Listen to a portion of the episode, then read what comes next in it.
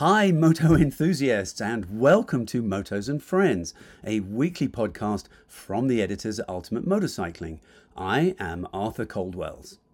This week's episode starts off with Don and Kelly giving us their take on two Yamaha cross country machines, the WR450F and its smaller sibling, the WR250F. If you're undecided on which off road motorcycle is the one for you, Hopefully, their insight will help clarify your thoughts. In the second segment, Nick, TJ, and myself discuss the motorcycle size progression through starting to ride motorcycles up to the expert level. Are you a newbie to the sport and wondering which way to go? Maybe you've been riding off road for years and want to take to the street.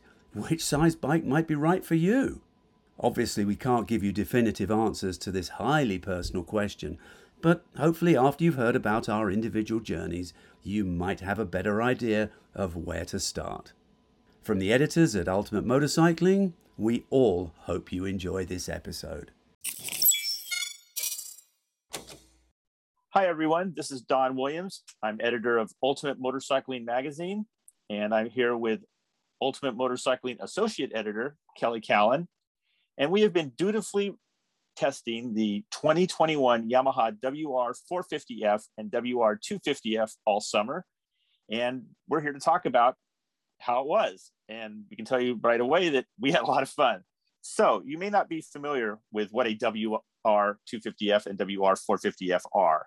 And basically, they're kind of odd motorcycles in the uh, Yamaha range. Uh, originally, they were green sticker bikes which meant that they, could be registered in California, ridden all year long. And that was due to emissions restrictions and sound restrictions. Well, as the emissions restrictions got stiffer in California, Yamaha abandoned the green sticker, but they still stuck with the uh, EPA standard for sound. So the WR450 is not as corked up as it used to be. It's still quiet, but it's not as down powered as it was when it had to meet California emission standards. And uh, the other thing that the WR450 and WR250Fs are about is that as they are on this, as you see them on the showroom floor, they're trail bikes. They're not really race bikes. They have softish suspension. The power, again, is a bit corked up because of the EPA rules. But lurking inside there is the full power of a YZ450FX and YZ450F, the motocross and the off-road race bikes. But the big secret is it has that wide ratio transmission. The YZ450 and 250FX off-road racers have close ratio transmissions for racing in the uh, the woods racing, like the Grand National Championship uh, and enduro racing, that they do more on the East Coast and the South. Whereas the WR can be uncorked and with the wide ratio transmission, it can work much better in the desert because you have low, low and a high, high. And so that is where the WR 450 kind of fits. Again, it's, it's a, and the WR 250F, where the two of them fit, is that they can be used as trail bikes and as a platform for a race bike, mainly because of the wide ratio transmission and even though they have softer suspension than their full race equivalents, they also have the same suspension components. So they can be revalved to full race potential. I rode the WR450F exclusively, and Kelly rode the uh, WR250F exclusively. Uh, the WR450F is the big news this year. Uh, the 250F is basically the same motorcycle as it was uh, the previous year, whereas the WR450F got lots of upgrades. And the upgrades basically were to bring it in line with the YZ450FX off-road racer and the YZ450F motocrosser. And among the changes that the WR450F gets this year, it gets a new cylinder head, has more aggressive cams, higher compression, larger exhaust header, and higher flow air filter. So there's more air flowing through everything. And of course, that always means more power. Uh, to go along with that, the suspension has been updated because the frame is more flexible than last year. Uh, they changed the thickness of the twin spars, the engine, engine cradle tubing, and the engine mounts and the top triple clamp. All changed to make the bike flex a little bit more so it's not as uh, fatiguing when you're riding uh, off-road terrain, which is always unexpected bumps and things like that. And you want to you want some flex in the bike. You don't want it to be too rigid or it'll beat you to death. Uh, other changes, they it has a stronger front brake thanks to a more rigid front caliper, plus new pads and a disc. And there's a new multi-function enduro meter. And I'll talk about that a little bit later because it's, it's kind of funny how that works. So that's what the WR450F has. Again, the WR250F uh, still remains based on the YZ250FX off-road racer and the YZ250F motocrosser. I'm gonna let Kelly Callan talk a little bit first about her experience on the WR250F. Okay, um, thanks, Don. As, as you know, we've been having a lot of fun riding these bikes um, out in some of our favorite areas and uh, have been attacking, we've been tackling single track um, trails, some Jeep trails, some dirt roads. Uh, a lot of focus though on the single track, which is just a lot of fun. And the WR250F is one of my favorite bikes for that. And I'll just say right off the top that it makes me feel like a better rider. And that, so that's one of the reasons why I think it's so much fun. It gives me a lot of confidence to tackle some of the harder trails that I might want to shy away from. With this bike, the suspension, it just, it's like bring it on. So I really enjoy, really enjoy the W, the WR250F. As Kelly said, we were on single track, we were on more Jeep trail type trails, and we we're on wide open dirt roads so we could, you know, get some high speed action going in. And WR450F definitely is capable of some high speeds. Now, as I said, the WR450F is corked up a bit. It still puts out around 50 horsepower when you rev it up and it has an incredibly wide power band that runs from about idle to 11,000 RPM. So with that really wide power band and the wide ratio transmission, you're always able to make the bike work in any sort of situation. The other interesting thing about the motor that they upgraded this year is how it makes power in kind of different little areas. From down low, you can keep the bike just run at slow speeds I ride single track, not particularly fast. Not I'm not poking along, but I'm also not riding like a race pace on the narrow tracks. A lot of the single tracks that we ride in the uh, Los Padres National Forest, if you overshoot a turn, you're in big trouble. It's sometimes it's a cliff, sometimes it's almost a cliff, and you kind of want to make sure you stay on the track. And uh, I think one time Kelly went off, and that was a kind of an ex- exciting experience. Uh, yes, I did. fortunately, it was in a spot where we were able to, to fish it out fairly uh, efficiently. So the motor on the Yamaha, soft down at the bottom, easy to ride, and then all of a sudden, at about 5,000 RPM, as you kick it up, that bike starts to move. And in the throttle, it's really great because you can, at the, again, at the low speeds, if you move the throttle, you have good throttle control, nothing happens excitedly on the bike. Nothing jumps it. Doesn't it smoothly goes wherever you want to go. However, if you're aggressive with the throttle, it picks right up and takes right off. And then once you get up to 8,000 RPM to 11, the power is pretty flat, but it's a lot of power. You're talking over 45 horsepower through that whole stretch.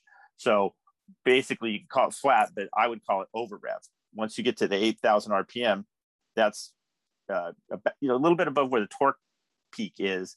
So you can just run that bike at high speed. Now I didn't do a lot of high speed. As I said, we tested all summer and that meant the desert was off limits because we don't get up at 4 a.m. to go riding. We should actually ride in the afternoon when all the uh, people have gone home. So uh, the, the motor's great because you can use it in multiple ways for multiple situations. And again, with the wide ratio transmission, it's only a five speed, not a six, but it, the wide uh, power band makes that makes that work. So Kelly, your bike actually even revs higher than the uh, WR 450F, of course, because it's a 250. And what's the motor like on that bike? Okay, uh, same same situation. In some ways, it's it's very uh, docile down at the bottom.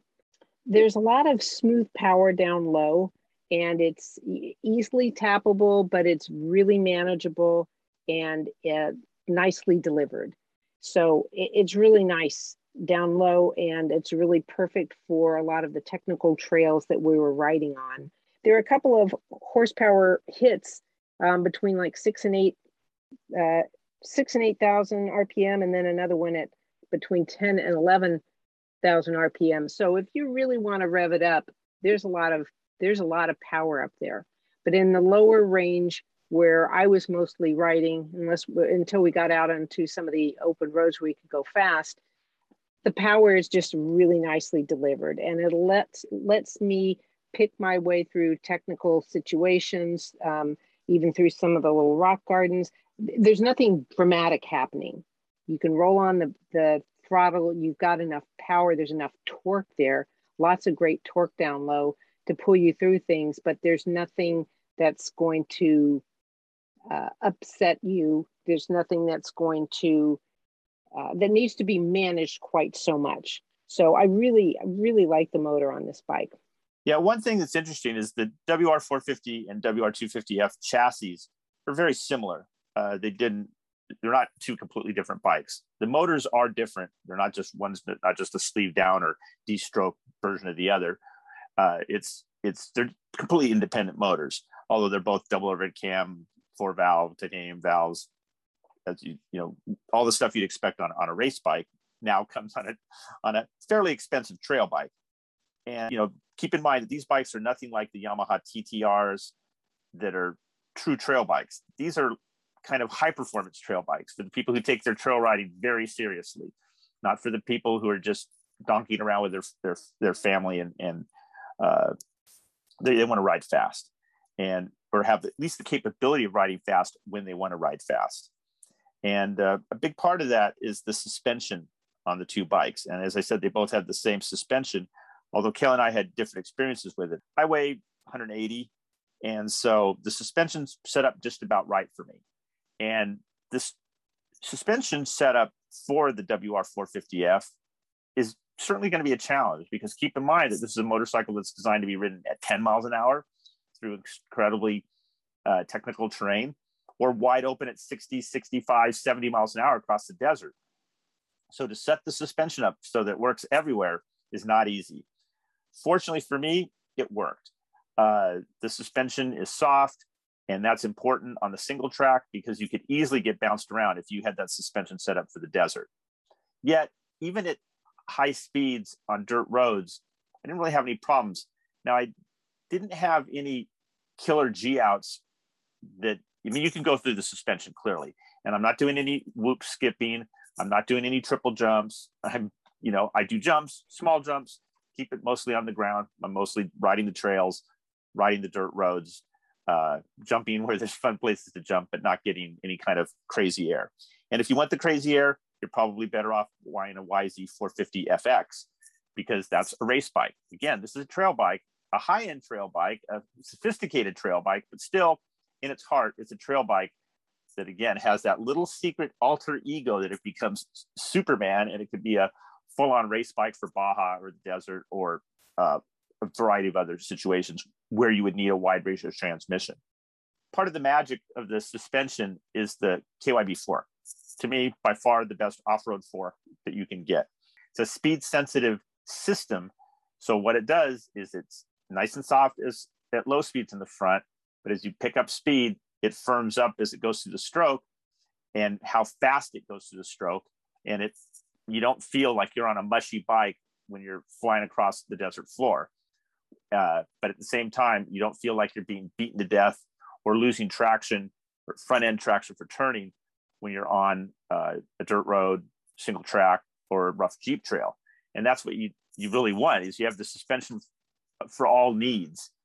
And of course, you can always fine tune it however you like. I was happy with it out of the box. The way it was in the stock worked perfectly for me. I, uh, I mean, changing the settings is a bit of a pain in the butt because the handlebar's in the way. There's not like a clear shot for a screwdriver to go in and, and adjust the, the fork settings. It's doable, but it's not as easy as I would like it to be.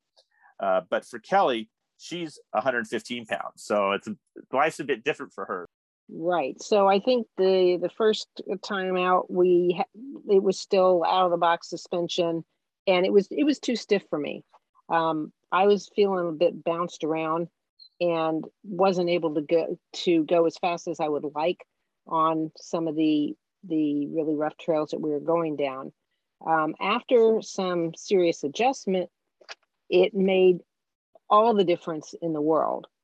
I felt like I was stuck to the trail, you know, practically, which was which was great. It gave me so much more confidence to pick up my speed, lean into some turns. Um, it was just it was huge.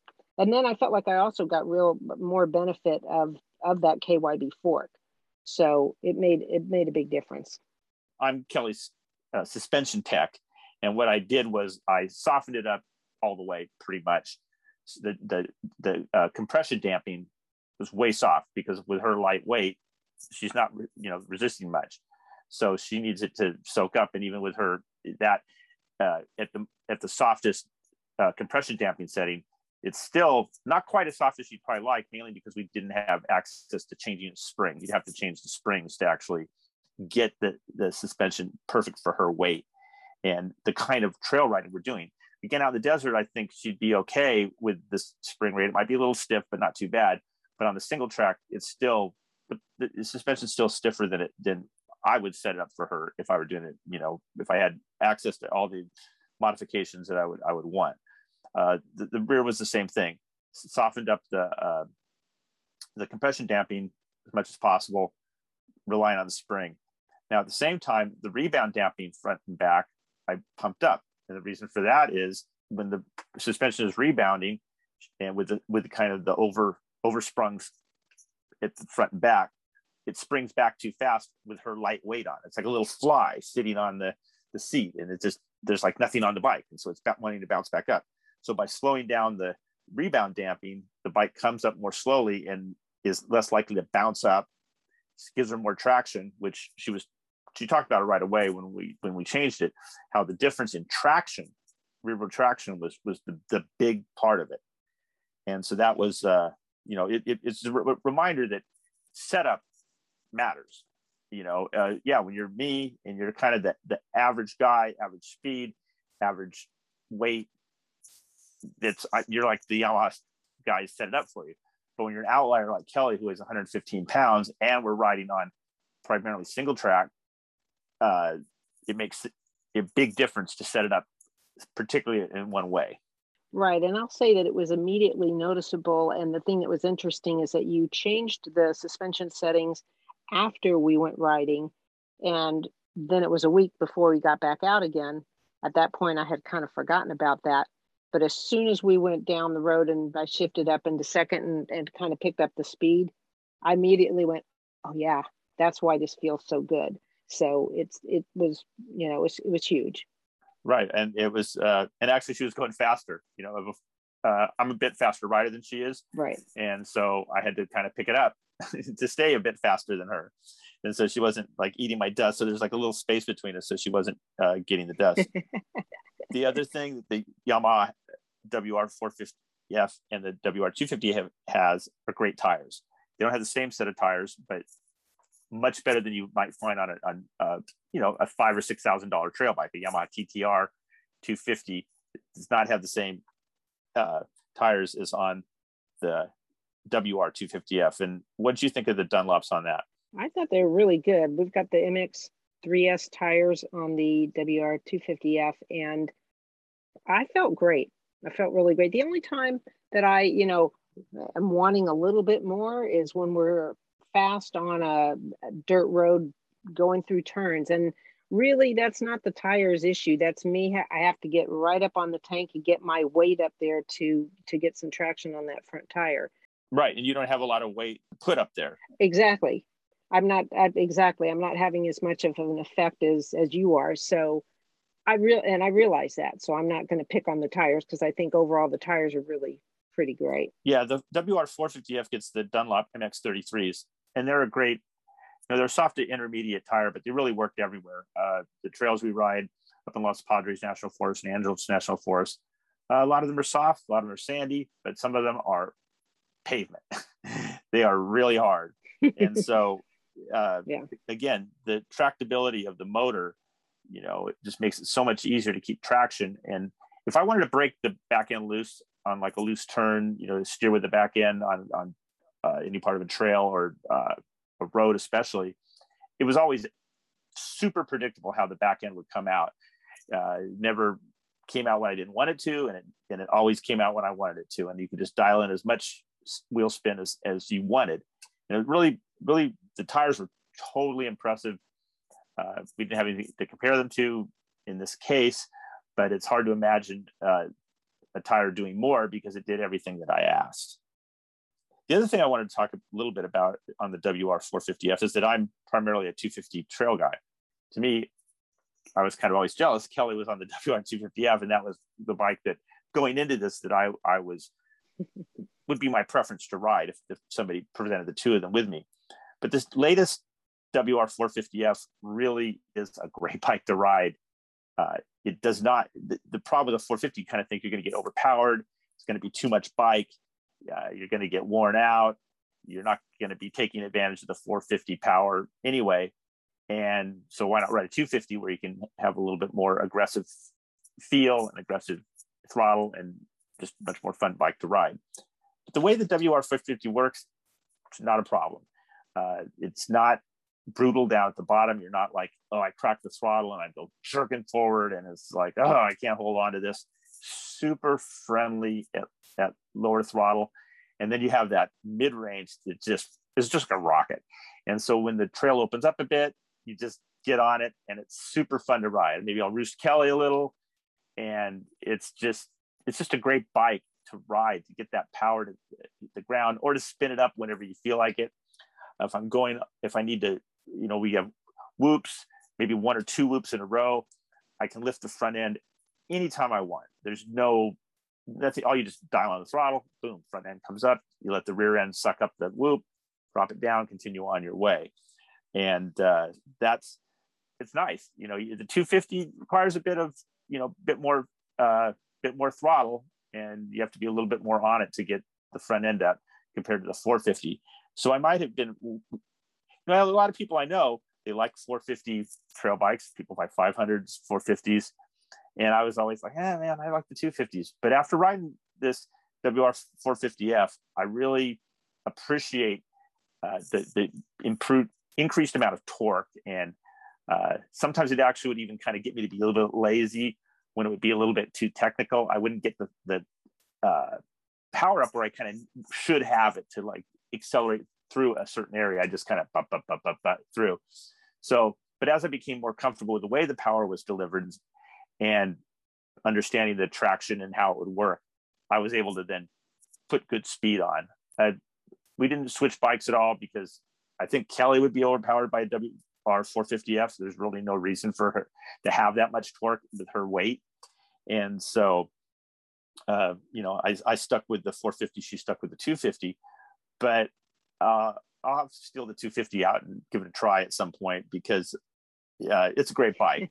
that I can say the YZ 250 FX, the off-road racer, is my favorite off-road bike ever. To me, it's just a fantastic motorcycle, and the WR 250F is kind of just a toned down version of that. So it makes sense that I would like them both. I, you know, and I, I certainly never felt like, I, I mean, as you said, for my weight, I've got enough power there um, I was never feeling a lack of it. And while I like to kind of uh, put, put, put through some technical stuff, when there's some really, there were a few places on the trail, little rock garden patches that we would go through. I actually wanted to get the speed up and just kind of blast through it. And there's that confidence, one in the suspension, which we've already talked about, but also the power. I can, it's, you know, I can get on the throttle and it's still a very smooth and controllable power going through. Also, I haven't even really talked about the the handling of the WR250F, but it's it's just really sweet. The bike's narrow, and when I've got some good speed going, I can still I can make adjustments so easily.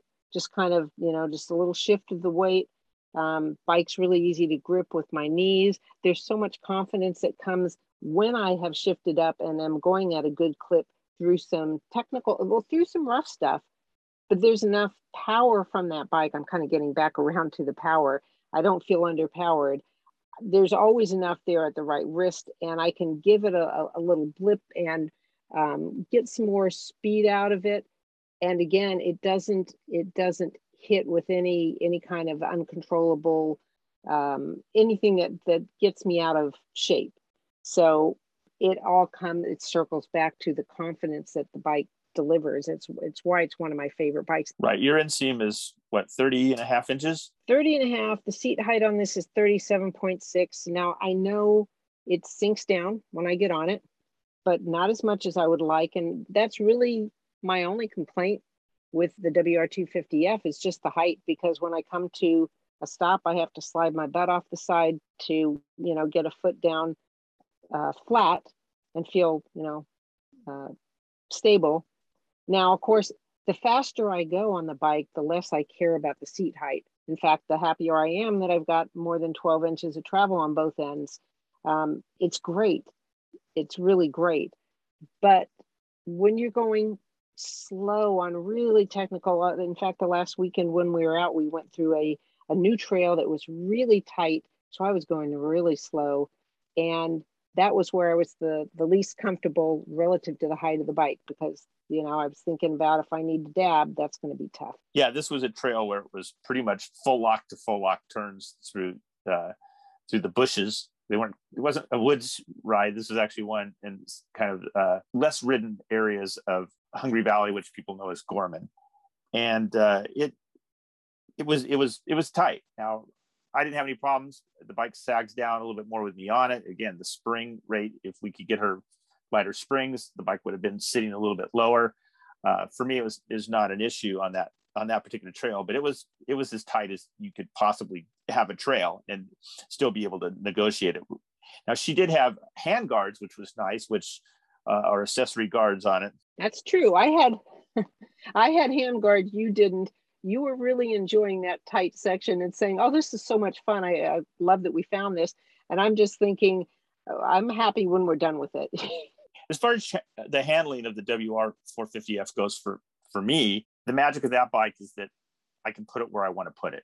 If I see a spot, a line on the trail, I can make the bike go there. If I need to lift the front end and place it down somewhere else, I can lift it up and place it without having to do any throttle gymnastics. The bike is, it weighs 262 pounds, which is not super heavy, uh, but it's not light either.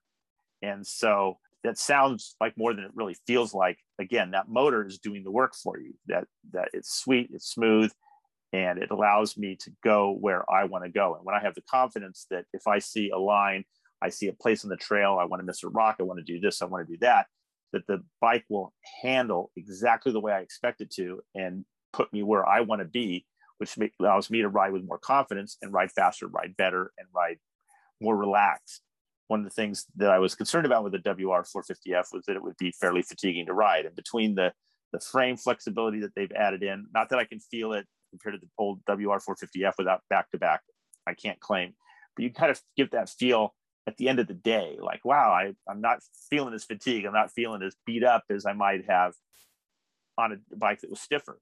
So it's it's a really super fun bike to ride and highly confidence inspiring and really kind of the epitome of, of trail bike uh, that you know not too loud still incredibly fast when you rev it up but also very friendly on the most technical trails that you can find. And i would uh, jump in and say for the the wr250f i i feel well i've already said i feel the same way in terms of it's so confidence inspiring um, but as, just as you said about you can place the bike where you want, I really feel like the same with the the 250F. It's it's interesting. It's it's 254 pounds, so it's you know not much different in in weight with than the 450. Um, but I can still, you know, as long as I'm moving, as long as I, I'm going along at a good clip, I can adjust my line easily, and it, it doesn't take much effort at all And then again, coming back to the suspension, there were certain times where, you know, well, I had the speed going and maybe I got offline a little bit in some of the rocky sections. And I always knew that the suspension and the the power from the bike actually were going to carry me through. Just give it a little more throttle and let it go. And um, never never had a problem, never crashed. In fact, that the one time I did uh, tip over and off the trail was I was, as Don, you have said many times, I was going too slow. And that was the problem.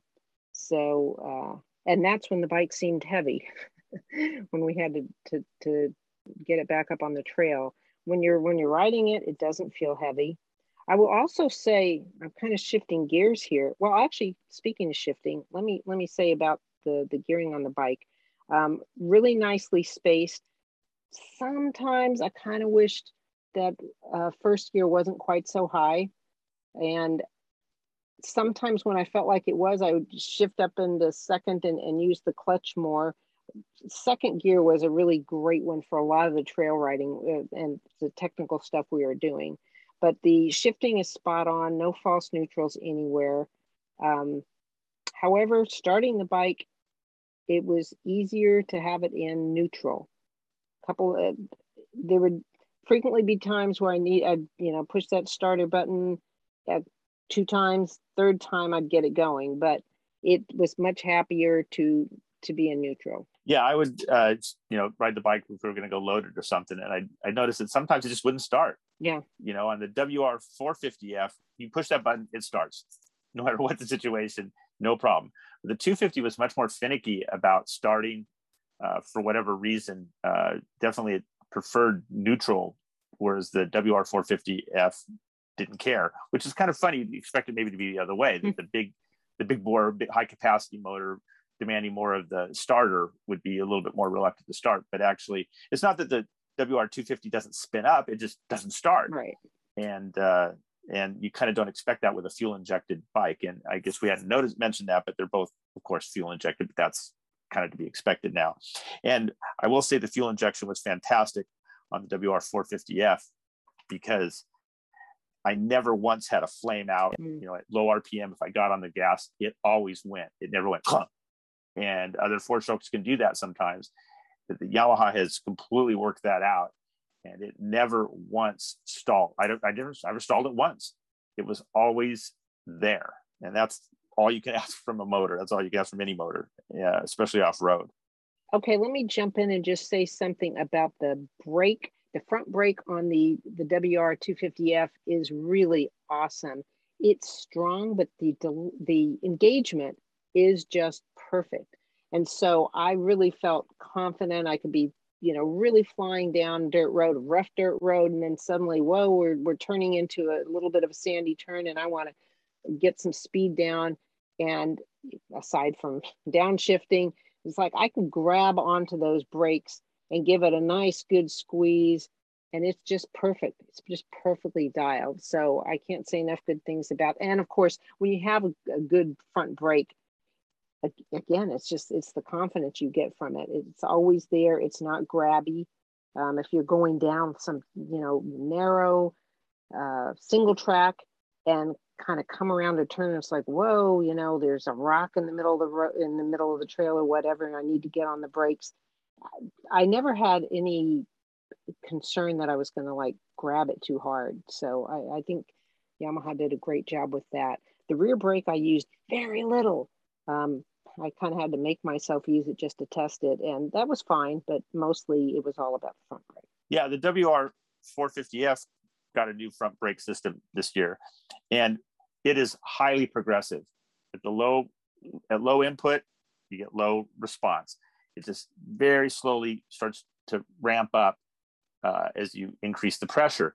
So when you are going at the very slowest of speeds, there's no chance of unexpectedly locking up the front end or like when it makes that first engagement, there's any kind of jerk. It's just super smooth. But as you, are going on the higher speed and you pull it in, the more you pull it in, it progressively gets stronger and stronger, and it really cranks down uh, at high speed when you need it to stop, and and that's that's great too.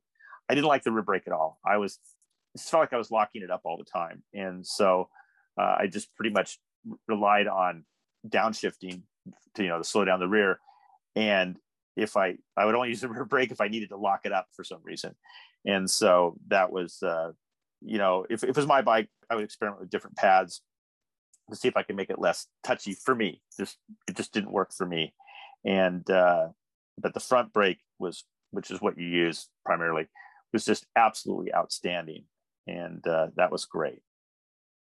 Earlier, I talked about the new multifunction enduro meter that the uh, WR450 has, and it's cool. It's got a, a race setting that gives you the average speed, a timer, and a low fuel warning, which is really nice on a, a EFI bike. And then has a, the normal setting, standard setting, which has a speedometer, uh, trip meters, and a clock. Now, that doesn't give me the combination that I want. So, attention, Yamaha engineers, either have the DONS mode or allow the rider to set up his own mode so that he can have the information that he wants. And what I want is I want to know my speed.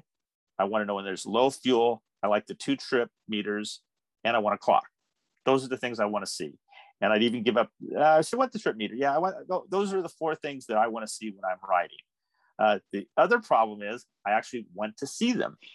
Uh, the, the push pull throttle cables, the two cables go right across the front of it. And the only time I could really ever use the dash it's an it's an L, you know inexpensive LCD design. It's not like a TFT or anything like that. Uh, the only time I could really read it was at a stop when I would push the the, the ca- throttle cables out of the way or or move my head or something. So it was, it was, kind of disappointed. You have this really pretty cool, especially with the low, low fuel info and speedo, and but you don't get to really use it while you're riding. You only get to use it when you stop. So that was it's I'm not sure what the solution to that is. I, I'm not going to be rerouting my throttle cables and without really knowing what I'm doing. And uh, but it would be nice if somehow that information could be easier to read while you're riding. And yeah, the, the well, I was just going to say the 250 has a little bit, 250F has a little bit more information, but it suffers from the same the same problem with the cables across it. Uh, you can't see that stuff when you're riding. Yeah, it's a bummer. Like, you kind of want to see how fast you're going when you're going fast. Yeah, I was I was looking at that when we were charging down the sand wash this past weekend. It's like, okay, how fast am I going? It's like I can't see that. I can't see that. So it's oh well. Yeah, when when you're you know wide open in fifth gear and you're flying through the sand and there's rocks everywhere you can't be like, oh, let me move my head down here and look and see if I can read that. It's like, no way. you you can glance once in a while when there's no when it's rock free, but right. the sand wash we were we were riding through was was boulder and rock infested. It was not just like the Sahara Desert kind of sand wash. It was it was serious stuff. And but I guess it's worth mentioning because we didn't mention that was the sand wash. It's kind of the one that and some of the super fast dirt roads yeah, for my bike, I would want a steering damper. Uh, yes, yes. And I understand why they don't put one on because well, a couple of reasons. One, it costs more money. That's obviously the number one reason. But also, there's different kinds of steering dampers, and different riders are going to want a different style. You know, you know what works for them, and and so you kind of makes sense to leave that off. And if you if I rode the single track only, uh, I would not I would not bother. I don't. I never felt like wow, if I only had a steering damper, this would feel a lot better if, if I, I wouldn't, I didn't want to lose any agility that that that the handling had. Again, with that weight of the bike, I didn't, you know, I, I don't want it to be harder to steer. But at the high speeds, certainly a steering damper is is mandatory and nobody nobody races it out in the desert i don't think without it. Right. and i don't know if the 250 i would assume the 250 kind of has the same issues. Yeah i yeah i think we kind of talked about that. Same thing that the faster we're going over right. you know the rough stuff like that you start feeling a little bit of this this movement up here that i'd rather feel less of. So um, yeah if you're going to be spending a lot of time doing that kind of riding it would make sense to put something on that could stabilize that a bit. Right. So, you know, having ridden these bikes, like I said, all summer, they're just fantastic. There's a little, as I've mentioned through here, there are little improvements that I would make to in personalizing the WR450F to what I would, my particular use and my particular style and what I'm doing. But as far as Yamaha making a motorcycle that they're outselling to a wide range of people, it seems like they really nailed it and it's it's it's the great trail bike that the ultimate trail bike at the same time manages to be a platform for serious off-road racing. And if you don't need the wide ratio transmission, Yamaha already does all that work by with the YZ 250 and 450 FX uh, for these two bikes. But if you need that wide ratio transmission, it's great to. It's harder to fix that and change that on a bike than it is to just open up the power a bit. Right, and that makes it makes these bikes so versatile for trail riding. You know, as you said, you you can you've got the the low speed stuff with the technical. You can do real technical stuff, sweet power on the bottom, but then it's got enough to go. You know, the higher speeds. It's a great bike. There's so much capability in it, and yet to me, it, it suits a wide range of trail rider. Right. And uh, we didn't mention it that uh, WR250F is $85.99, which to me makes it a big bargain. The WR450F is $97.99. I don't know why it's $1,200 more because you're looking at a pretty much the same frame, same suspension, basically the same chassis, and just a slightly, besides it's entirely different motor, but $1200 different motor i don't know about that it's kind of i think one of those marketing things where they think they can get this much for a 250 they can get this much for a 450 uh, i don't know if the 250 is a lost leader or the 450 is overpriced but uh, for as, as, durable as this bike's going to be it's one of those ones that you can get and ride for a long time so the 97.99 isn't going to you know break the bank over the long run and it, it does so many of the right things right out of the box that you don't have to spend maybe money here and there that you would uh, if you were buying a, a less capable bike. Uh, I still wish there was something between, let's say, the WR250F and a Yamaha TTR 250, because those bikes are, are wildly different. You know, and for somebody like Kelly, who has you know the seat height issues, and many women do, uh, you know, she doesn't have any problem with the TTR 250 seat height but then you have the lesser chassis, the lesser suspension, and the lesser power. So you have to trade all those things away. Right. And I don't know that I would want to. Well, no, I would just say I wouldn't want to. It's like the suspension and the and the power delivery on the WR250F is just such a joy. And it makes, as I've said, it makes me ride better and lets it opens up more trails to me so i'd rather i'd rather trade off and be a little uncomfortable but i you know yeah if i can if i can have it perfected to me i, I want it a little shorter just because i'm not running through all those 12 plus inches right, right. 10 inches uh, of, travel travel would do it for you not. and actually it would do it for me i mean yeah once in a while i might g out yeah. in the desert if i had it set up soft for the uh, single track but you know, other than that, I I'm not if I'm not racing it. But again, if they did that, then they wouldn't be able to turn it into the race bike because you'd have to choose short travel. So there's right. maybe it'd be another model that they have. But anyway, uh, as you can tell, we were super happy with the uh, WRs, and that's all we have to say about them. And hope you enjoy listening to us uh, talk about how much we love riding trail bikes uh, at a little bit faster than normal speeds on two truly premium motorcycles. So thanks for listening. Thanks a lot. In this second segment, Nick, TJ, and myself discuss the motorcycle size progression through starting to ride motorcycles up to the expert level. Are you a newbie to the sport and wondering which way to go? Maybe you've been riding off road for years and want to take to the street. Which size bike might be right for you? Obviously, we can't give you a definitive answer to this highly personal question, but hopefully, after you've heard about our individual journeys, you might have a better idea of where to start.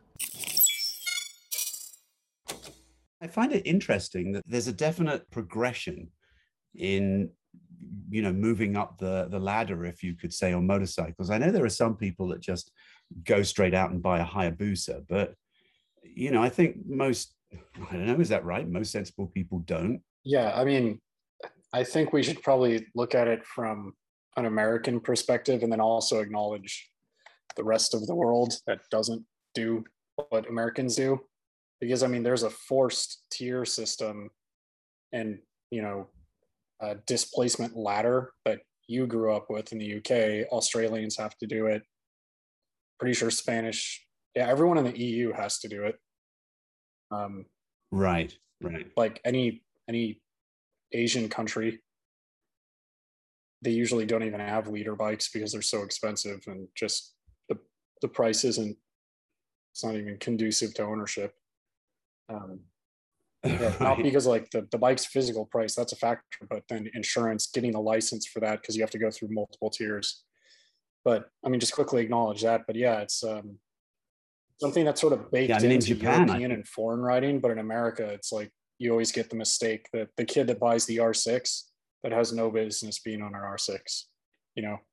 So Yeah, Nick, Nick Ienatsch told us uh, on a on one of the earlier podcasts that there was one guy turned up to the champ school Mm. and he bought a brand new R6 and he did not know how to ride at all. He had it delivered to the track and his very first lesson was at the champ school on his new R6. And, and Nick said, he said, to be honest with you, that's kind of a waste of money. You know, he said, hey, we'll, we'll, you know, take anyone. We can teach anyone to ride. But he said, tell you the truth, it's probably better if you at least know the basics of how to operate the controls, how to, you know, brake, use the clutch and that kind of stuff before you come to us. But he said he did it and actually he did great. Is it the case here that you can just ride any size motor Yeah. cycle Yeah. from You- get go? You get your test. I mean, it, literally displacement is not a factor into no, it, is it? no, as long as you as long as you pass your M class and then you're you're licensed, you can go out and do whatever you want.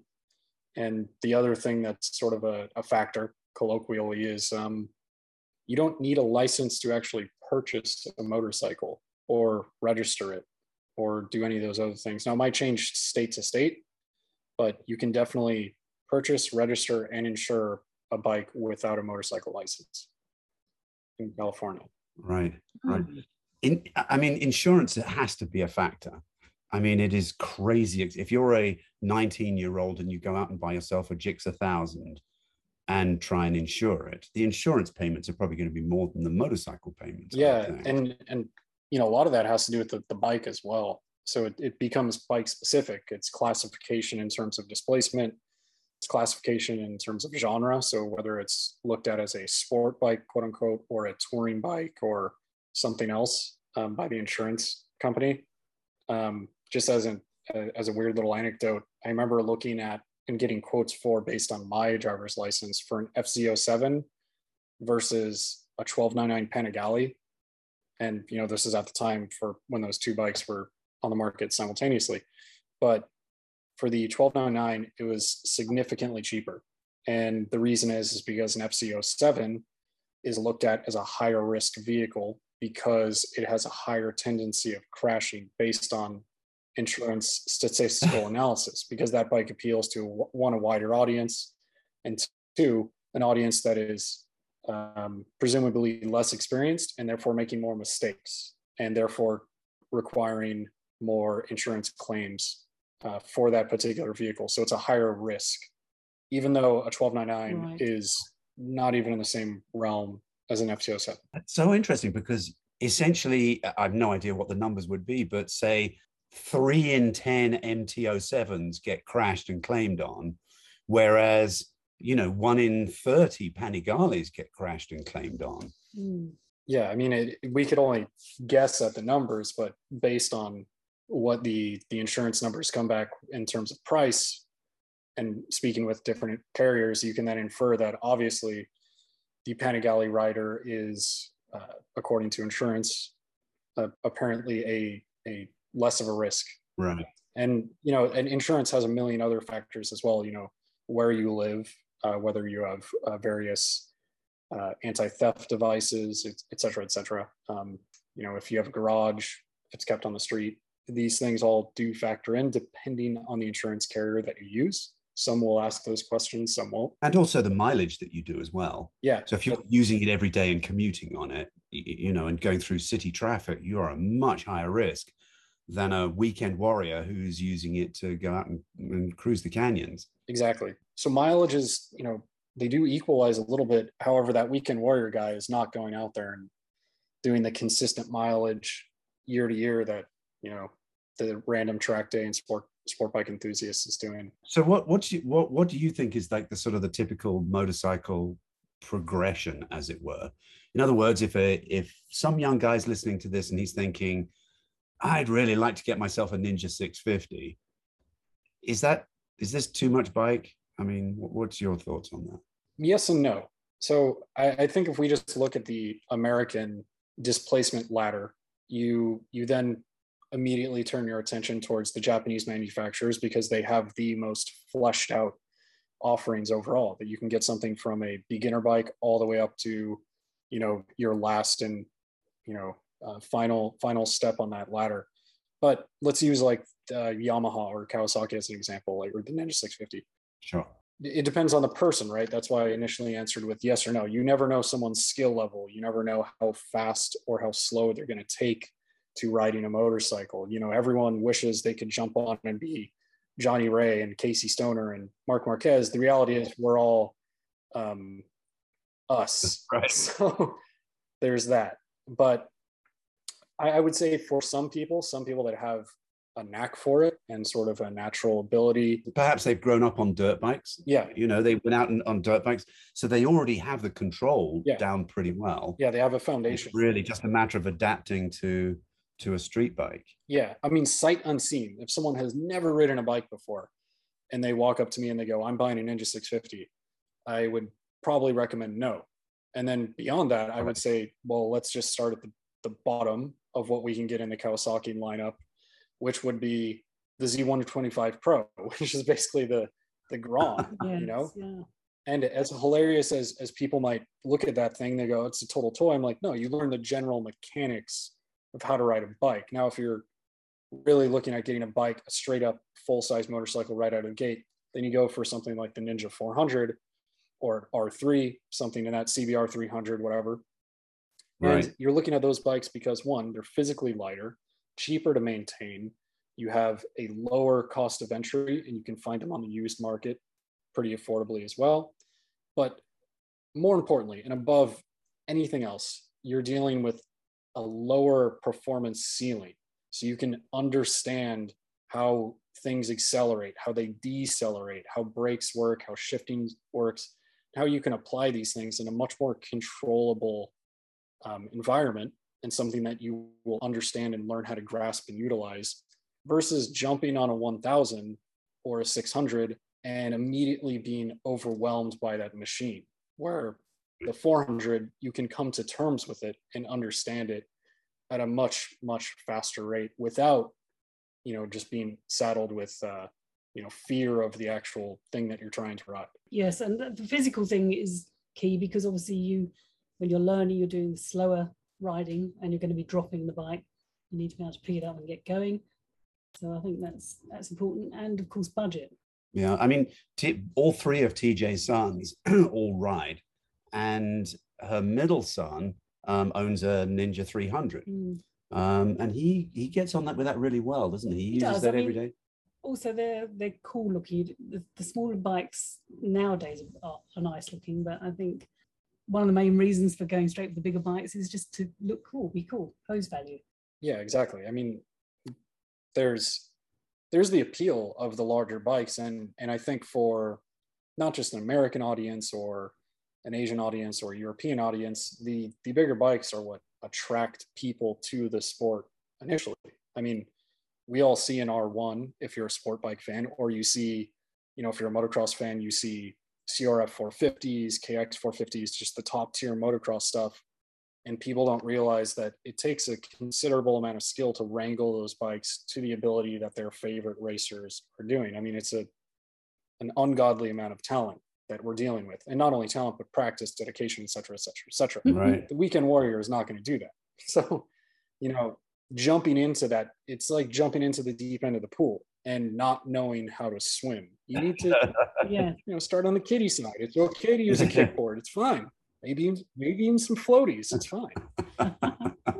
yeah, yeah, that's true. What did what did you start out on, TJ? I had a Suzuki GT 185, which may sound harmless and a good bike to, to learn on, but it actually had drop handlebars, ace handlebars, and they were already touching the tank before I got on.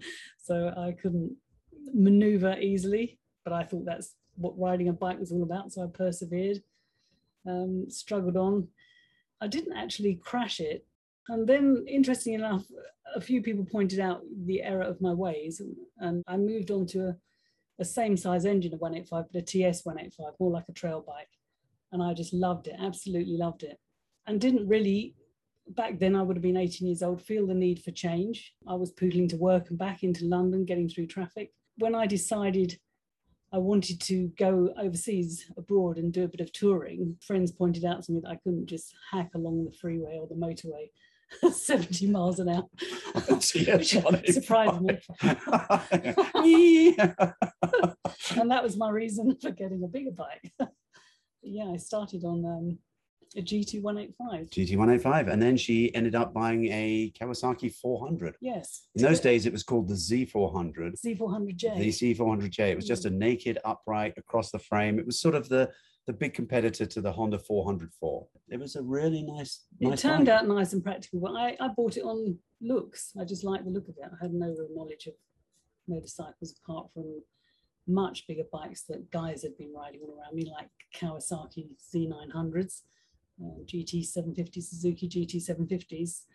Um, and I didn't have the confidence to go that big. So I just chose a sort of middle sized bike that I liked the look of and practiced a lot on that, ran it in, and then went and did many miles. Yeah. How about you, Nick? What did you start out on? I started riding dirt bikes as a kid, and the first dirt bike I ever rode was an RM 125 two stroke. And it was pretty high strung because of its past. It was raced almost exclusively by a motocross kid, and I had no um, motorcycling background. Uh, so I learned how to ride on that. The actual first motorcycle that I ever rode and shifted was a CR 500, which has a interesting and legendary history for being a terrible, unrideable beast. How old were you there on a CR 500? I, I think I was probably about 12 or 13 years old. It had way too much compression for me to kickstart. Um, the bike was just monstrously tall for my size because I think at the time I was only maybe I don't know five five three five four. Wow. how did you end up with that? I mean, how did you end up? How did you end up with that? I mean, you, your parents bought it for you because your because your dad rides, doesn't he? Correct. He had the CR 500. He got back into mo- motorcycles. You know, um, when I was an infant, he had bikes in you know the, the 70s and 80s, et cetera, et cetera. Then got rid of them for a little while, and then decided later on that he was going to get bikes again. So he picked up a, a used CR and did that. And then he was like, "Well, do you want to ride?" And I can just kind of teach you how to ride in this parking lot. So, you know, that started that. I would say, you know, I didn't learn how to ride on the CR at all. I learned how to just kind of slip the clutch and nudge it around the parking lot and realized that I was terrified of it without even knowing its legendary history. Right. You know, it's it's a big, powerful. It was an extremely powerful motorcycle for the time. Um, still is technically, and uh, it's it's got a, a crazy history. So the CR 500 is something that I do think people should just kind of you know watch a couple of YouTube videos for. But for my case, started on a 125, um, and it was you know a great little bike for my size. Um, doing trail riding in Southern California, desert riding. You know, it's um, at the time I, I would say, you know, I, I was starting to get a little older, a little taller, and you know I was into two wheeled stuff anyway. So I was more apt to sort of learning technique and pushing. And that definitely helped. You have to have the desire to get into it and also you know be a little bit comfortable with making mistakes. But um, from there i then got a 250 and then just started riding street bikes probably a number of years after that. But i did the classic mistake that we mentioned before of getting on a bike that was totally inappropriate i mean i learned how to ride street bikes on a ducati um, 1000 SS. So the early 2000s Terblanche uh, L twins. And, you know, those bikes were really good in a number of ways. And they were very representative of the times in a number of other ways, you know, heavy, heavy, heavy dry clutches. So heavy springs, just super heavy to use. Um, for someone that's more experienced, they get used to them. But for someone that has no clue, that's coming off of 250s, For a new rider, yeah, that's a bit of an animal. That's crazy. yeah and um, you're just dealing with a lot of torque, a lot of it, and uh, a pretty aggressive uh, riding position. You know, something that TJ touched on with the, the classic cafe riding position. When you're trying to learn the fundamentals, that super sport riding position, cafe racer stuff, not the best. No, Not the best. no, no turning circle and less visibility. You can't physically turn and see everything as easily because you're inexperienced. And I had little mirrors on the end of the bars. So all in all, stupid really. But, uh, Yeah. But Yeah, I wish I- I wish we'd started on on um, dirt bikes. You know, I hear that a lot in America. Kids start on dirt bikes. And I think that's just fantastic. Yeah, it's a it's a big advantage. For me, my first my first real motorcycle was a Honda 90 that I had. Uh, I, I've never ridden off road. It was just a street bike.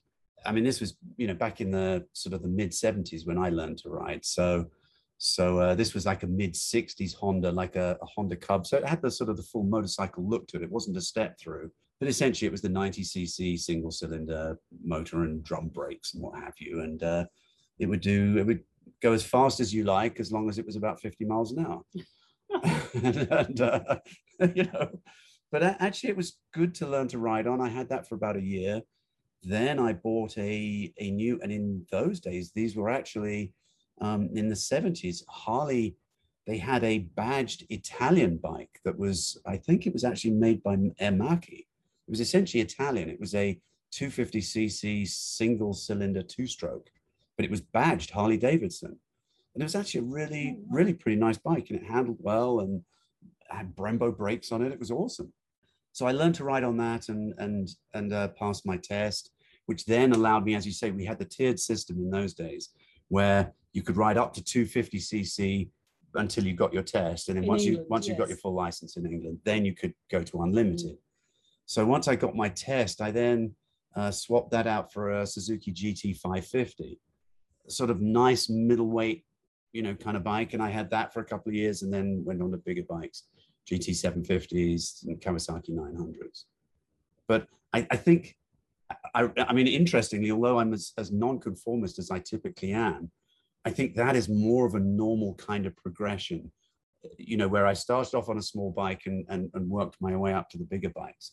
So I never, I never got myself into a situation where I felt intimidated by a bike it always seemed like I learned to ride the bike I was on and I started to outgrow it. And then I would feel like, okay, it's time to move up to the next, the next level. But that isn't, that doesn't sound like that's what happened to you. No, no, I I basically did the the classic American um, motorcyclist move where I got the thing that I thought was cool, and I, you know, on the advice of some other people that probably um, were being a little bit too encouraging, um, you know, and ended up with a Ducati 749. You know, of its day, you're still talking about 100 and change horsepower, Right. a good amount of torque, and again, super sport riding position. Right. Um, and then being ill equipped to actually use that with any competency, it just makes learning those fundamental skills a lot more difficult. Now, it's it's not impossible to learn. You can do it. I did it. Other people have done it countless times. It just makes that learning curve much, much, much steeper. So, like we said, you know, starting on the lower displacement bikes because they're lighter weight, because they're they have less horsepower, you know, things just happen at a, a more reasonable reasonable pace. You're able to build those fundamental skills, and then, like Arthur had mentioned, jump up to the next rung of the ladder. You know, something like a traditional middleweight, whether that's a parallel twin, inline four, whatever your style is, whether you're riding sport or just common street riding on a standard conventional bike or adventure riding, these things all apply. So Right. You liked the uh, the KTM 200 when you first came here, didn't you? I did. Well, I feel I've been a bit ripped off over my biking career because I sort of started backwards. I didn't have, I was actually banned from going on motorcycles by my parents who didn't have motorcycles. And so the people you mentioned, friends, um, you know, plonked me onto a bike and I rode up the road and just fell off because I didn't actually know how to stop it. So I, from my point of view, I once I, I, I took a long time to acquire skills that can easily be taught in a shorter time, and I feel would have been safer. Um, and so, yes, when I got onto the KTM 200 by that stage, I was just able to ride and, and take full advantage of, of doing things properly. And I know that sounds a bit boring, but it sure is helpful. But the KTM 200, when you, when you, uh, you, she went and did like the total control um, MSF course. Yes, I did. Yes. And, Um, and, and that was when you first pulled up, I seem to remember the instructor saying something like, oh, that's the perfect bike to do it on. He did, yes, he did. Um, the ideal, well, again, the physical size, you can move it around easily. If you drop it, you can pick it up. And just maneuverable, you know, as Nick said, you need to be able to wrangle the bike that you're riding because you don't know how to, and that's that's your learning stage. And that's the first training course I'd ever done. And Yeah. it made a huge difference. Just being in a safe environment and environment and doing things like going top speed and stopping suddenly full on brakes without waiting for such an occurrence on the roads. yeah, it's very did. helpful. And, It uh, did. and I think, personally, I actually think that there should be a training course, an obligatory training course for new riders. There is in Australia. Sorry to harp on about other countries, but that's where I've been. And in Australia, uh, my, the, my boys who've learned to ride were just astounded. I said something one day to one of them. He was like, "Well, they taught you that though, you know, how to pick up a motorcycle. It was that." And I was like, "No, nobody's ever taught me that. I just had to find out."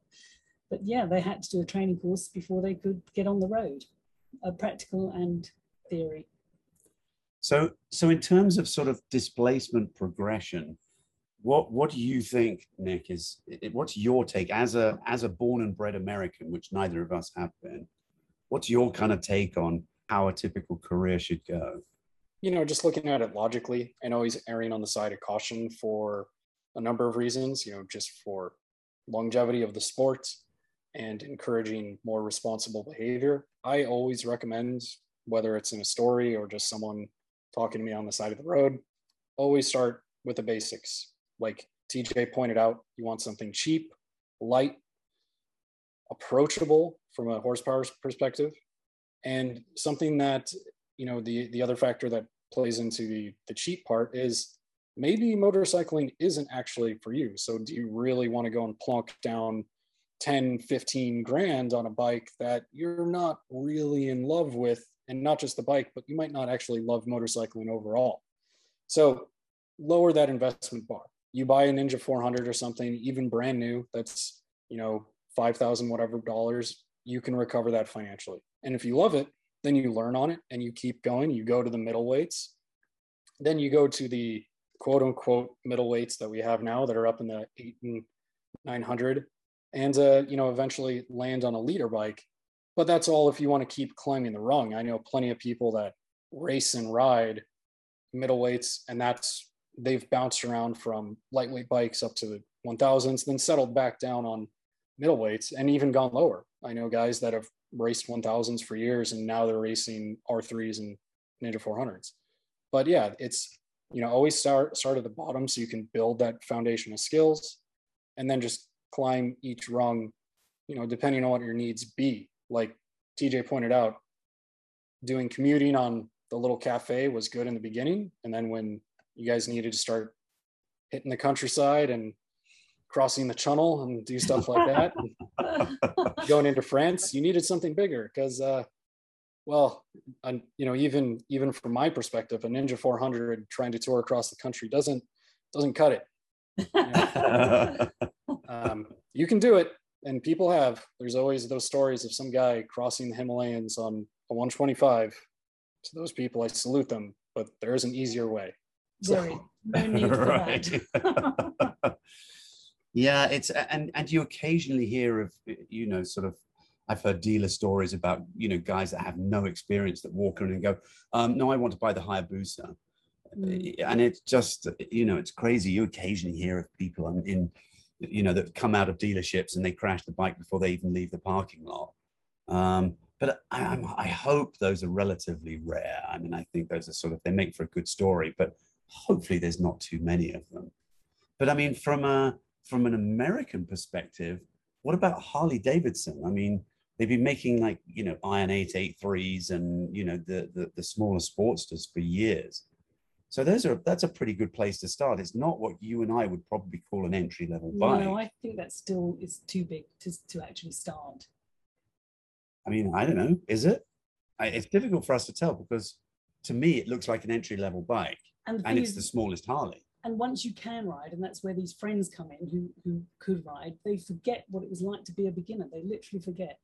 They just put you on and go ride it. But you know, there are lot, lots more. Um, there's just lots more to it than just going in a straight line. Anybody can ride a big bike in a straight line fast as you like, but once you've got to move it or stop it in an emergency or maneuver, But if you're if you're locked into a brand, if you're all your friends ride Harleys and your dad rode a Harley and you're a dyed in the wool Harley guy and you want to start riding, what you you're not going to go out and buy yourself an you know a KTM 200 or a Ninja 300 or whatever. I mean, you're going to start on a Sportster presumably. yeah you know there's there's that that um that perspective as well and i don't think that just applies to an american audience i do think that you're going to have the the sort of the push and pull from your social group whatever it may be. You know if you get into motorcycles on your own then you know you're making your own decisions and just whatever you come across and your influences here and there. But if you're getting into motorcycles via family like i did my pathway was dirt bikes. And that's because dirt bikes were there. Now, if you could easily make the argument that I could have gotten into bikes via, like Arthur mentioned, through Harley, if a Harley had been sitting there instead of a CR 500. Um, and, and that's one thing to consider. And with the displacement with cruisers in general, it's always, um, it's a tough thing to sort of quantify without really getting into the nuts and bolts of it. You know, a, a V Twin 883 makes a relatively um, modest horsepower value in comparison to a lot of parallel twins and inline four engines. So if you look at it from the numbers, the numbers seem a lot more approachable. You're still still dealing with a lot of torque, a lot of weight, and all of the same observations apply. And then also you have to apply the fact that these are cruisers, so they're not necessarily ridden in the same way that someone with a sport bike mentality would be riding. Um, I would still stick with TJ in the sense that buying those bikes right out of the gate, that's a pretty heavy investment overall. mm, And I would start with something cheap. You know, the the Honda Rebel, the Honda Rebel didn't change for a long time for a good reason. You know, it was one of the MSF bikes, super easy to learn on. And then plenty of people that started on Rebels jumped up to Harleys because now that they had some confidence, that they went up. So again, I always fall back on the, you know, start with the basics, lower displacement stuff. But to me, someone really diving in, you know, on a on an 883 or a 1200, not totally advisable. I think it's more doable than someone doing, um, you know, the, the typical super sport leap into motorcycling world. But again, the same ob- observations apply. It's you're, you're just not going to learn as quickly and as comfortable. yeah, and you could put yourself off. I think Nick's right. You're drawn to to the sort of crowd you're going to hang with, as it were. If your your Right. brother or sister has got, you know, a Harley Davidson and you love that lifestyle and that look, you're going to want to start on a cruiser. I think there are the options available now, like the Honda Rebels um, of this world. You know, they they're well respected, and I think they're great to start something that size and not, as as you're saying, the, the bigger Harley Davidsons are. They are, yeah. And the, one of the things that Nick touched on earlier, and it's this is such a huge thing, is physical size. mm, um, because it makes a big difference. It really does. If you are able to touch the ground and flat feet, and you can put your feet flat on the ground, it is a whole lot more confidence inspiring than if you're a 13 year old trying to ride a CR 500. and you, you, you need a step stool just to swing your leg over it. I mean, I cannot imagine how you even stop that thing. But but physical size makes a huge difference. And motorcycling is so much about confidence, just your internal confidence. If you're able to, if you're wobbling down the road or the parking lot or whatever it is, and you're terrified and you're ready to just grab anything because you just don't feel good, that is not a good situation to be in. And you won't have any fun. And you really the anxiety takes over and then you don't get anywhere. That's yeah, we're talking about Right. learning on. Once you can ride, you can ride anything any size. It doesn't matter if you can touch the ground.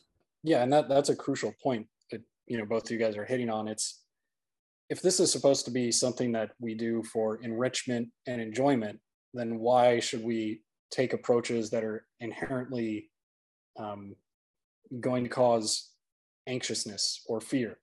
So, you know, I know the appeal because I was, you know, a uh, I, I victim is probably a hard hard used word to use in that context, but you know, we'll just run with it hmm. because you know I went into the the aggressive middleweight super sport camp right away. As much as I love those bikes, I should have gone for something that would have allowed me to get to those bikes much easier instead of learning the hard way. You know, and to my credit and countless people like me, it worked out. But there's an easier way, you know, there there really is. Yeah. So what's the uh, what's the conclusion that we're reaching here? Then is it just the sort of the tried and tried and cliched start on something small and then so many people ask us this. You know, if you start on a small bike, are you going to just outgrow it in the first week and suddenly you're sitting there going, oh shit, I should have bought something a whole lot bigger to kind of grow into because now I'm bored with this little bike. I know what I'm doing and it's going to depreciate like a brick and I'm locked into some payments. I should have just bought something a little bit more available for me to grow into. No, I don't think I don't think it would depreciate like a brick. I think it's like the housing market. You'll always get the new buyers coming up. You'll always get, you know, you'll you'll soon be able to move up when you're ready to. I think it's I think it's crucial to start on something small, manageable, and to have training. these are all valid points too and you you go in and just as a basic consumer you always want the most for your money right? So you're always thinking well if i'm going to step up already then why would i want to start at the bottom? I could probably just jump to the middleweight and be cool. You know there you could very well be that person. And you know there are countless examples of that occurring. Now it is a little bit more to invest multiple times over the course of your career but you know understand that you will graduate change bikes change genres and find the things that you like. And this is just part of the the journey of a motorcyclist or anything else whether you're talking about surfing or whatever. I mean the the, the same rules apply. Um, you're going to have to find out what you like and how to get to it. And that's going to create a couple changes along the way. But yeah that is a, a consideration when you're going to the dealer. You go oh man you know what, I, I'm just going to do the the FZ-07, the you know the the KTM 890 now, whatever. You know, it's I understand the appeal. Just don't get caught up in it, and just understand that there's a, a history of people making this mistake before you. and uh, I realize that everyone wants to be the exception to the rule. I think I'm that all the time, and I'm never not. So, um, or I'm never the exception to the rule, I should say. But uh, yeah, it, it's just kind of listening to the guidance of more educated people in that circumstance. Um, but I, I understand the appeal. I get it. And when it comes to gear, I will say that line of thought is actually helpful. Now, I, I think back to when I first started riding street, even with dirt bikes, when it, when it came to purchasing gear, I went all in on the thing that they told me was the most protective. So sort of sight unseen, I got the beefiest motocross boots I could I could find. It was well, you're just riding trails, you could get away with this, and I'm like, nope, don't care. I don't. Yeah, they're five hundred dollar boots. Yes, I don't have money. Yes, this is a terrible investment, but it's better than going to the hospital. Yeah. So, you know that that mentality. It's you know get the best thing that you can possibly get without forcing you to eat ramen for a month and a half. right. Mm-hmm. You know, don't don't skimp on gear. And you know, so that those, those that's the inverse of the bike problem. It's always you know get the best gear that you can possibly afford and get the most reasonable bike that you can afford and learn on and then build into it and then get the cool stuff later on Right. because then you already have badass gear to uh, match it so Yes. It's, it's the impatience of youth. I think most people start when riding motorcycles when they're young and you just want to be up there and looking cool and have it all at once. Whereas, as you say, the gear you can get family and friends to club together and get you gifts. You can buy it secondhand, but just get the good stuff, you know, not helmets secondhand, but, you know, you can buy um, clothing secondhand because your style might change. But regarding just going and buying a big motorcycle, I, I think it's an idea to maybe put a bit of onus on dealers if they were to offer a course. If a, you know a guy or girl comes in and wants this huge monster bike, they go, well, hang on, we actually offer this training course. You know that would normally cost a couple of hundred dollars. Go on that, see how you feel, and come back. And then you're putting people. I think you're giving them more of a, a mindset for making a, an informed choice. The, the risk of sounding boring. I think the dealers can help a lot because that's where most people go to buy the bikes. I don't want to say that all dealers are irresponsible, but a lot of them, unfortunately, all they see are dollar signs. But my next door neighbor learned to ride. He was a middle aged guy or sort of approaching middle age, I think like sort of late 30s, early 40s. He learned to ride on a Ninja 400, was very comfortable on it. He kept going into the local Harley dealer, and the local Harley, he was like, okay, I, I, I keep, I've been renting this Ninja. I'm ready to buy but I'm very much a beginner. What should I get? And the dealer just pushed him into, I think it was a fat bob. He didn't push him into like a Sportster or whatever. And this guy kept saying, but I've only ever ridden a Ninja 400 and I'm not very confident. And the dealer was like, no, no, no, you'll grow into this. And, you know, it's mm. all down to your right wrist. And don't worry, just, take, you know, take it easy and you'll be fine. Well, he took delivery of the bike. He pulled out of the parking lot. He the light, the traffic lights turned green. He shot straight across the road and into a brick wall. Oh. And he was horribly badly injured. And I was talking to him, and I think he was about three years into this massive court case. I mean, he had serious injuries to him. I mean, he was still sort of standing and talking and walking, but needless to say, he was never going to try another motorcycle again. And he was in the process of sort of you know, suing the dealer and suing, I mean, you name it, he was right. suing everybody. That's a bad experience. And that's a really bad sort of cautionary tale. And and he said to me, he said, and what really upsets me was he said, I kept saying to the sales guy, you know what my experience level is. I'm just going to have to trust your judgment. What do you want to sell me? And, you know, and the guy just steered him wrong. So, you know, for, like I say, fortunately, that's fairly rare, but it would be, it would be nice if, if the dealers were let, let's let's let's assume that some most of the dealers are fairly decent and sort of steer try and steer people correctly yeah that sounds like a bad experience case but yeah. let's get back to absolute beginners. I just think it would be helpful if dealers push them in the direction of some training. There definitely are plenty of you know uh, dealers that i've had personal experiences with and there's countless reputable dealers throughout you know the country. And you know, just we're speaking anecdotally here, but you know, it, it really reinforces the idea that motorcycling overall is a personal experience. So the onus, whether you're accepting bad advice or not, really comes down to the individual making the decisions for themselves. As much as I would, you know, throw some blame at a, a bad dealer for misinforming a, a potential customer or customer, really you have to own this stuff on your own so going back to the the ladder it's you always want to err on the side of caution because you know that if you climb the ladder you know you, you start at the bottom go to middle weights whatever maybe deviate from different genres you're going to have that foundation and that bag of trips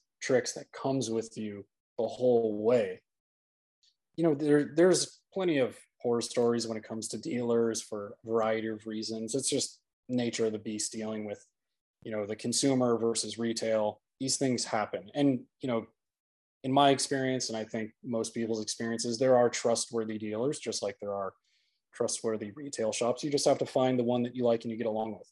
But more importantly, I think when it comes to motorcycling, it just reinforces the fact that the individual is the one with the onus here. You really have to be introspective and think about what you're doing before you get onto something or purchase something. So, you know, yes, listen to advice, but always erring on the side of caution. The safest way to get into bikes and get into bigger bikes is really just building that skill set.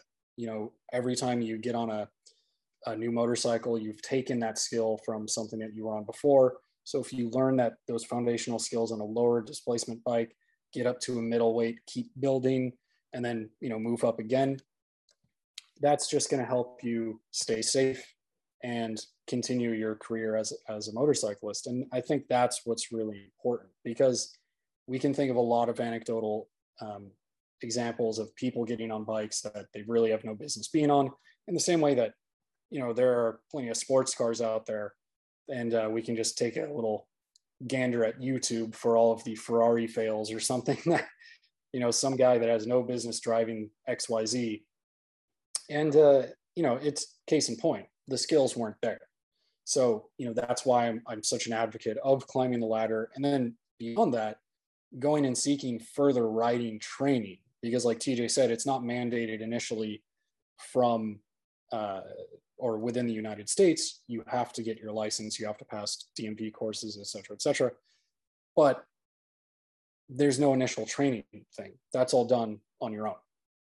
So climb the ladder go and seek that advanced training it's going to make you happier safer more comfortable more confident it's kind of the bottom line for me. Yes, I think Nick's right. You have to look at you. You know yourself and what kind of a person you are, and if you're going to do something sensible or something crazy or somewhere in between, and to get into and onto motorcycling, road riding particularly, you have to look at it as an overall expense. Part of which is getting some training and getting some gear.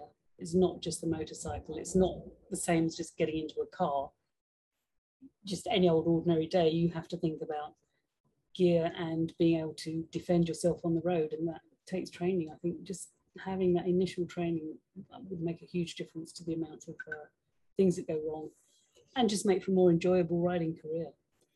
I, I would agree to that. The only other thing I would add, which I mentioned earlier, is when you go to buy your first motorcycle, make sure you're comfortable physically on it. Stand there astride the bike and make sure that you can flat foot and you can even sort of wiggle it side to side a little bit and you don't feel like the thing's going to overwhelm you and and topple over um, and i and especially ladies i mean we've got a lot of you know ladies in the sport and coming into the sport and you've got sort of uh, you know young ladies coming in and and they might not have the physical strength for a big bike don't let your don't let peer pressure push you into something too big you know like you say, there's you know the Honda Rebels, uh, you know the KTM 200. I mean, these are all bikes with you know modest seat heights, and even if you're really um, you know relatively you know, relatively short inseam, you can flat foot on on any one of those bikes, mm. and and you'll feel you'll start off feeling comfortable before the engine even even starts up. Yeah, and that's that's another point that we did touch on. You know, a couple different points vaguely and Arthur really drove home right now, it, it's just being comfortable physically on the bike. You know, make sure that the bike proportionally fits you as a as a person. Now, there, there's ways to fix that on the aftermarket with rear sets and different handlebars, but make sure that the the baseline is in your realm. You know, it's it's tough because, and I think we can all agree to this. You know, Arthur and I stand at about you know five foot ten inches. There are bikes that I get on that make me kind of reassess what I'm doing and what I plan to do. And I, I would I would sort of aim that that uh, that opinion at big adventure bikes. Anything that's a large off-road oriented adventure bike because it's physically tall, physically large, fairly powerful. So then I have to reset what I'm going to do, how I'm going to do it.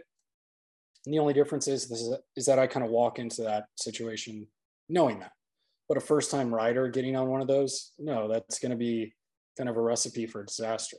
Um, so, you know, understanding not only your skill limits, but your physical limitations as well. You know, if you're a new rider, you don't have those, that muscle memory baked in. You also kind of don't know what you're doing. So, being able to put your feet on the ground, that's a huge confidence booster. If you ride motocross or you ride off road, bikes tend to be taller anyway, especially as the bikes get better um, in terms of quality and purpose. Um, you know, when you compare a beginner dirt bike, uh, say like a KLX 230 or something like that, versus a KX uh, 250 or 450, the seat heights are dramatically different. Uh, they get taller as the travel gets longer. And so being on tall, kind of precarious bikes that's just something that you get used to and uh, it's no longer precarious because you know what you're doing That's right. You've got the skills to you as a mature rider and, and all of us hope at this stage of life to make a decision about um, riding a taller bike because you can. Um, I can say from my experience that once you have anxieties and fears, it takes an, an awful lot of effort and mindset and I don't I don't know how to word it, but anyway, it takes a lot to get over fear and anxiety. And if you start off on a bike that you're not completely comfortable with, as Arthur said, you can put your feet down and, and move around, then you're constantly thinking about where you're going or can I get gas yet? Because I, will I be able to stop and turn in that gas station? You know, where is this party I'm going to? Will I find the address while I'm trying to ride? So all of those things you need to you need to alleviate by being comfortable to start with. Okay. All right. So I think we've uh, I think we've pretty much covered the full range. It's uh, be honest with yourself. Start off with something something sensible within your limits. If you already have experience riding, then sure, you maybe look at a middleweight, something that you will be able to grow into if if you need street skills. But be honest with yourself. If that's all you need, if you need street skills rather than machine learning skills, um, you already know how to ride a bike well, and you don't have to necessarily start off on the smallest bike out there, but get some training and try and do it properly. Look at it as a whole package, um, and uh, and you know, do it. Try and do it properly. Be honest with yourself. That sound about right? Sounds like a good summary. yeah sounds good to me All right. Thank you, folks. Appreciate you joining. Nice Appreciate chat. your insight. So, cool thanks talk to you soon. All right.